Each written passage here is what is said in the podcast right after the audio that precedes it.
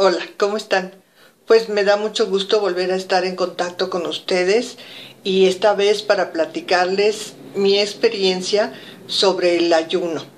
Hace muchos años, la primera vez que nos convocaron ayuno en la congregación, pues todos estaban haciendo planes, pero yo estaba muy preocupada porque pensaba que no iba a poder lograrlo. Me costaba mucho trabajo ayunar un solo día. Nada más de pensar en 21 días se me hacía muy cuesta arriba. Así que pues me puse a orar y le pedí a Dios que me ayudara, que me sustentara todos esos días porque no quería fallar. Si quería empezar, quería poder terminarlo.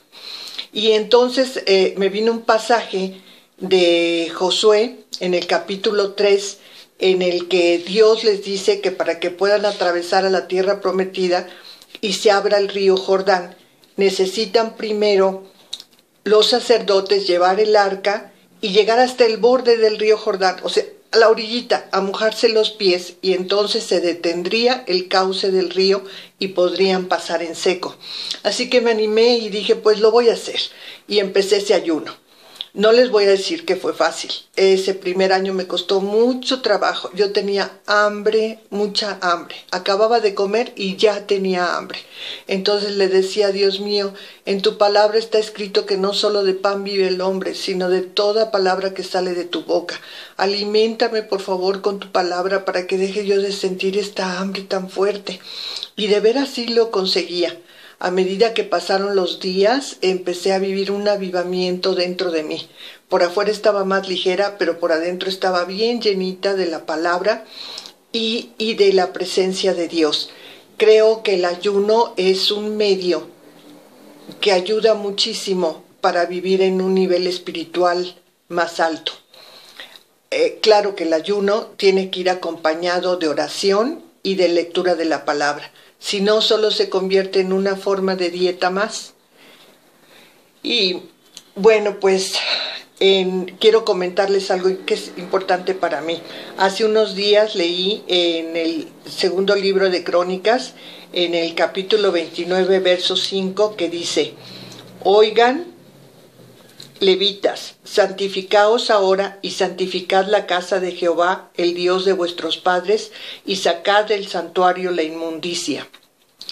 Eh, para mí significa que yo tengo que buscar la santidad, porque no puedo servir en la casa de Dios ni estar en ella si no estoy procurando limpiar mi corazón, romper las ligaduras de impiedad, quitar esos malos hábitos, esas cosas con las que uno todavía sigue batallando.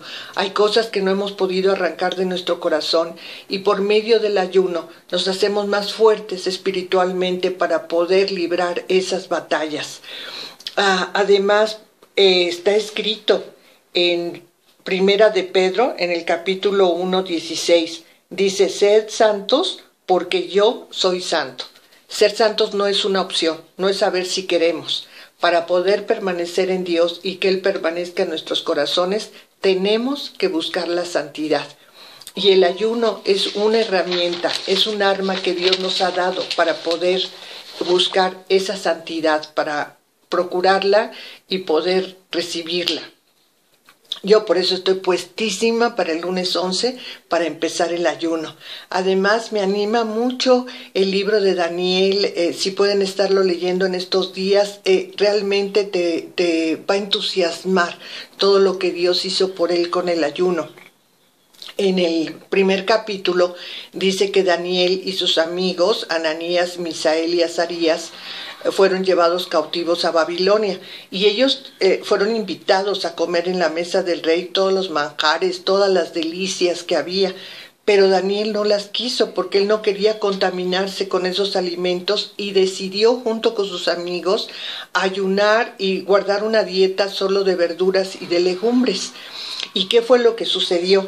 Pues eso es lo que está buenísimo. Miren, en el verso 17 del capítulo 1 dice, a estos cuatro muchachos, o sean Daniel, Ananías, Misael y Azarías, Dios les dio conocimiento e inteligencia en todas letras y ciencias. Eso es lo que yo quiero. Yo quiero tener conocimiento. No me basta con leer la palabra, con leer la Biblia y cerrarla y decirle, pues ya, lo que se me quedó, se me quedó. No, yo quiero leerla, comprenderla, entender el significado de las profecías, comprender lo que Dios me quiere decir ¿Para qué? Para que yo pueda cumplir el propósito que Dios tiene para mí, para que yo pueda estar preparada, para que en estos días pueda andar de acuerdo a su voluntad, no preocupándome, no ocupándome de cosas temporales, sino poder estar lista para lo que Dios quiera hacer con nuestra congregación. Necesito estar santificada para poder llegar y servirle al Señor.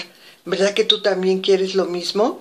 A mí me encanta cuando estoy leyendo y de repente brotan las palabras y veo algo que no había visto antes. Digo, ahora sí ya le entendí. Y, me encantan esas revelaciones en las que Dios nos habla de manera personal y hasta nos explica las cosas para que podamos comprenderlas. Y son útiles, útiles para nuestra vida espiritual, para nuestra vida en comunión con nuestras familias y con las personas a las que servimos. Yo de veras te animo muchísimo a que te unas a nosotros en estos días, que estemos todos en un mismo sentir.